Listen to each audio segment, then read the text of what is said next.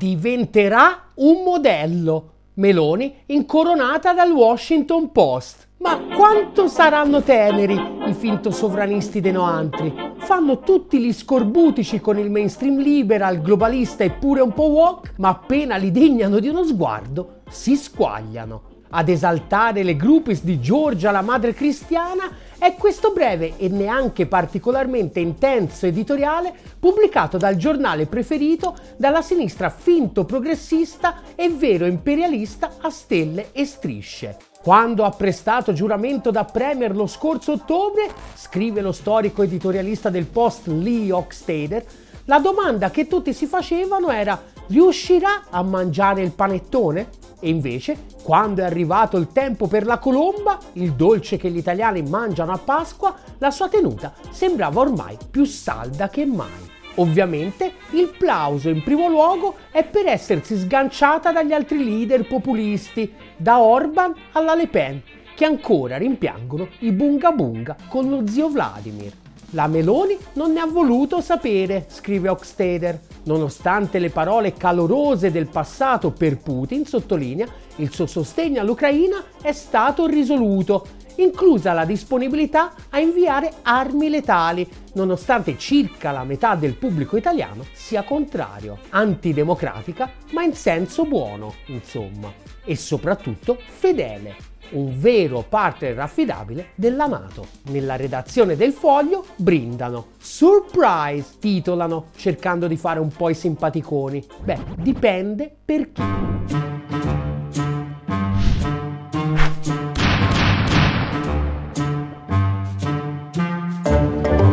Sicuramente per il suo direttore, Claudio Cerasa, turbo calendiano della prima ora, che durante la campagna elettorale non faceva altro che avvisare sulla deriva populista nella quale la vittoria della Meloni avrebbe trascinato il paese, allontanandolo dall'Occidente e avvicinandolo al temuto gruppo dei paesi di Visegrad. Poche settimane dopo, Claudio Cerasa, la Meloni e il grosso di quello stesso temutissimo asse di Visegrad si ritrovavano magicamente dalla stessa parte, a tessere lodi su lodi sui guerriglieri di Azov che tra una resistenza e l'altra trovavano anche il tempo di leggere Kant. Da parte nostra invece che Georgia avesse ricevuto il benestare di Washington lo abbiamo sempre sostenuto, anche perché altrimenti semplicemente Premier in Italia non ci diventi. E abbiamo anche sostenuto che il suo governo era destinato a durare. Qualche dubbio in più, semmai, lo avevamo sui suoi rapporti con Bruxelles e Francoforte.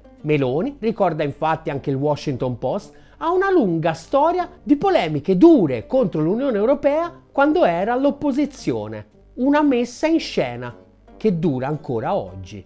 Il tempo dell'austerità è finito, aveva tonato al Senato qualche settimana fa intervenendo per anticipare la linea che il governo avrebbe tenuto nel successivo Consiglio europeo. Le vecchie regole del patto di stabilità dell'Unione Europea sono ormai irrealistiche. L'unico obiettivo da perseguire per rendere il debito pubblico sostenibile è la crescita. Nonostante le male lingue che accusano la Meloni di essere un Mario Draghi coi capelli un po' più lunghi e un accento irritante, finalmente, dopo decenni di dittatura socialista e tecnocratica che ha utilizzato l'austerity per massacrare la macchina pubblica, i lavoratori e i cittadini tutti, la Giovanna d'Arco del patriottismo antigender e antigretino sembrava pronta a invertire la corsa ma poi ci deve essere stata una specie di colpo di Stato. Giovedì mattina, infatti, viene pubblicato il DEF,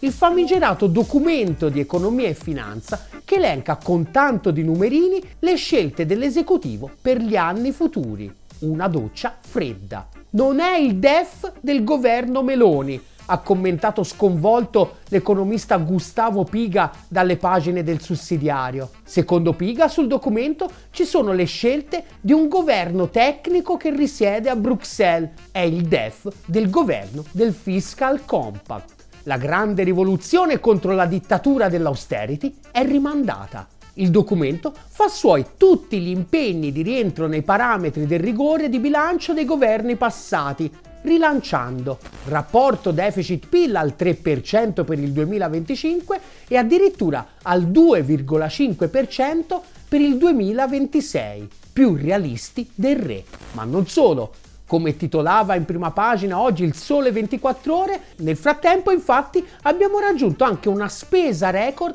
per gli interessi del debito. Questo significa che per rispettare gli impegni sul rientro del deficit dovremo ridurre ancora di più la spesa pubblica, che è esattamente quello che è scritto nero su bianco sul DEF. L'avanzo primario, e cioè la differenza tra quello che lo Stato incassa e quello che spende al netto degli interessi sul debito, passerà dallo 0,2% previsto da Draghi per il 2024 allo 0,3% e dall'1,1% previsto sempre da Draghi per il 2025 all'1,2% e addirittura al 2% nel 2026. E non è ancora finita. Con la controrivoluzione fiscale introdotta dal governo dei finto sovranisti con l'approvazione della legge delega lo scorso 17 marzo, e della quale abbiamo parlato in modo più approfondito in questo video, sono previste diminuzioni piuttosto consistenti delle entrate, che per essere bilanciate implicano diminuzione delle spese. Risultato, da premier del popolo, ecco che magicamente Giorgiona si trasforma nella Thatcher della garbatella. Chissà come si saranno incazzati i suoi supporter, ma che tra Libero, il giornale e la verità è sostanzialmente silenzio stampa a parte un trafilettino entusiasta. Dal DEF in arrivo oltre 3 miliardi per il taglio al cuneo fiscale, titola il giornale. Oh, lo vedi? Accidenti alle male lingue. Questa sì che è una misura espansiva, altro che San Mario Pio da Goldman Sachs. Con 3 miliardi ci svolti. A parte l'entità della misura, di per sé del tutto insignificante, è interessante anche capirne le finalità sono scritte nella nota del Ministero dell'Economia e delle Finanze al DEF. Contribuirà alla moderazione della crescita salariale, scrivono, contro una pericolosa spirale salari-prezzi, cioè nessuno si aspetta che contribuiscano a far recuperare parte del potere d'acquisto perso dalle famiglie in questo anno di inflazione a palla e salari stagnanti. Invece aiuterà le aziende che quel minimo di aumenti che non possono fare a meno di concedere lo finanzieranno proprio con questi 3 miliardi. Perché la spirale salari-prezzi, ce lo dicono continuamente, è il male. Quella profitti-prezzi invece va benone ed è proprio quella a cui stiamo assistendo. Le aziende, dopo aver aumentato i prezzi quando sono aumentati i costi dell'energia, quando sono tornati a diminuire, i prezzi li hanno lasciati lì dove erano, eppure i salari. E così sono esplosi i profitti. Ma la cosa più divertente è che anche questi 3 miliardi, che sono una miseria e che servono più alle aziende che ai lavoratori, in realtà non sono una manovra espansiva manco per niente. Il vecchio governo infatti si era impegnato a ridurre il rapporto tra deficit e PIL al 4,5% per il 2023 nel frattempo però sono leggerissimamente aumentate le previsioni sulla crescita e con queste nuove previsioni di crescita, tenendo ferme tutte le altre variabili, il rapporto tra deficit e PIL per il 2023 sarebbe in realtà sceso al 4,35%. Il governo non ha fatto altro che mantenerlo invece al 4,5% e usare il tesoretto dello 0,15% di differenza che si è ritrovato in mano per finanziare il taglio del cuneo. Di risorse aggiuntive per pompare un po' l'economia reale, manco l'ombra.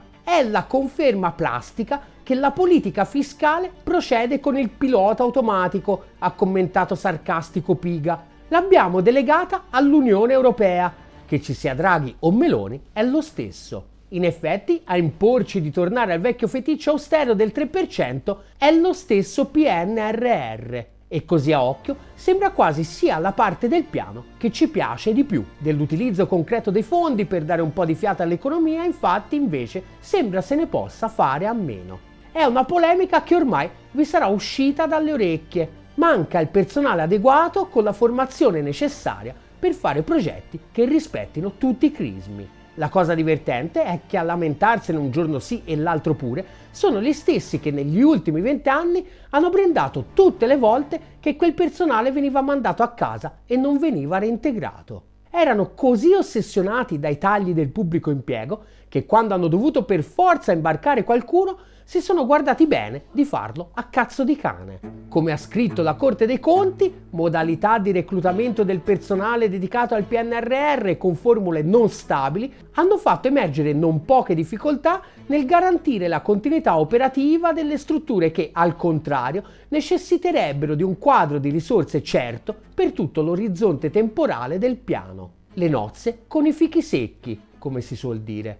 Ora, intendiamoci, la vulgata secondo la quale il PNRR rappresenta una svolta epocale ovviamente è una vaccata. Come ricorda Emiliano Brancaccio, in realtà la dimensione complessiva del piano non è poi così rilevante come un po' tutti vorrebbero farci intendere. In sostanza, riassume Brancaccio, per quanto riguarda i finanziamenti a fondo perduto, se consideriamo il contributo netto che l'Italia deve dare al bilancio europeo, non andiamo molto oltre i 4-5 miliardi l'anno. Per quelli che dobbiamo restituire poi si tratta della differenza tra i tassi di interesse che dovremmo pagare noi come Italia nel caso ci indebitassimo direttamente e quelli che invece pagheremo utilizzando il fondo e che non ammontano a più di 4 miliardi circa l'anno, sottolinea Brancaccio. Fanno in tutto poco più di 8 miliardi l'anno per 6 anni, lo 0,4% del PIL, come svolta piuttosto economica, diciamo. E infatti, rispetto alla mazzata che comporta questa nuova ondata di austerity, è quasi ininfluente. E soprattutto, anche qualora riuscissimo a spenderli tutti in modo più o meno produttivo, potremo ritrovarci di fronte a tante belle scatole vuote. L'esempio più eclatante è quello della sanità, per la quale il PNRR mette a disposizione un po' di quattrini per costruire le mura e riempirle di macchinari, ma taglia te che taglio anch'io, non avremo una lira per metterci dentro il personale necessario per farle funzionare. Grazie a dieci anni di tagli lineari bipartisan, L'Italia infatti spende per la sanità già oggi appena il 6,7% del PIL contro il 10,3% della Francia e il 10,9% della Germania. Ma l'obiettivo di Giorgia la Patriota è di tagliarlo di un altro mezzo punto percentuale e arrivare ad appena il 6,2% entro il 2025, il livello più basso di sempre. Di fatto, ha dichiarato la segretaria confederale CGL Daniela Barbaresi, si sta programmando e pianificando il collasso del sistema sanitario nazionale e la sua privatizzazione, che è già a buon punto. Secondo un recente studio di Mediobanca, nel 2021 i 24 principali operatori sanitari privati in Italia hanno raggiunto un fatturato di 9,2 miliardi e continuano a crescere e le famiglie già oggi spendono circa 40 miliardi l'anno per pagare da sole al privato quello che il pubblico non riesce più a garantire. Anche qui il collo di bottiglia è soprattutto il personale, sia medico che infermeristico. Sono pochi e quelli che ci sono, appena possono, scappano. Mancati investimenti e carenze strutturali hanno reso infatti le condizioni di lavoro insostenibili e i salari sono come sempre tra i più bassi d'Europa e la gente è stremata, al punto che addirittura i sindacati confederali hanno dovuto far finta di accorgersene. CGL, Cisle e Will finalmente hanno annunciato tre giornate di mobilitazione per il 6, il 13 e il 20 maggio, anche se mobilitazione sinceramente è una parola un po' grossa saranno tre manifestazioni di sabato senza sciopero. Il grande mistero della totale assenza di conflittualità dei principali sindacati italiani, nonostante il record mondiale di politiche antipopolari, rimane insoluto. Ma altrove qualche cenno di reazione si comincia a intravedere. L'altro giorno a Vicenza oltre 10.000 persone sono scese per strada a difesa della sanità pubblica. Il grande assente piuttosto continua ad essere il sud del paese e dire che i motivi non mancherebbero. La nuova ondata di austerità che sta travolgendo il paese, infatti, da Roma in giù, sarà un vero e proprio tsunami. Come certificato dalla Corte dei Conti, già oggi le regioni del sud trasferiscono a quelle del centro-nord ogni anno circa 14 miliardi per pagare prestazioni mediche ai propri cittadini costretti al turismo sanitario. Con l'autonomia differenziata questo meccanismo è destinato a esplodere e anche a offrire un'uscita all'italiana al problema della carenza del personale medico. Le regioni infatti potranno decidere come e quanto retribuire medici e infermieri, determinando così un ulteriore esodo di professionisti del settore dalle zone più povere a quelle più ricche del paese. E siccome i sistemi sanitari regionali rimborsano le prestazioni mediche, ma ovviamente non tutti i costi accessori, che sono tanti, perché poi a Milano piuttosto che a Bologna ci devi arrivare e poi ci devi pure dormire e mangiare, magari tra l'altro perdendo giorni di lavoro, semplicemente ci sarà una parte sempre più consistente di paese che banalmente alle cure non potrà accedere più. Incapaci di risolvere il collo di bottiglia dal lato dell'offerta, lo risolveremo dal lato della domanda. Non ci sono abbastanza medici e infermieri per tutti gli italiani? Riduciamo gli italiani. E che ce vuole? L'importante è che vada bene a Washington e a Bruxelles. Contro i vincoli esterni di Washington e di Bruxelles e degli svendi patria sempre pronti a soddisfarli, abbiamo bisogno di un media che dia voce al 99%. Aiutaci a costruirlo. Aderisce alla campagna di sottoscrizione di Ottolina TV su GoFundMe e su PayPal e chi non aderisce è Giorgia Meloni. Ottolina TV, comunque vada, sarà successo.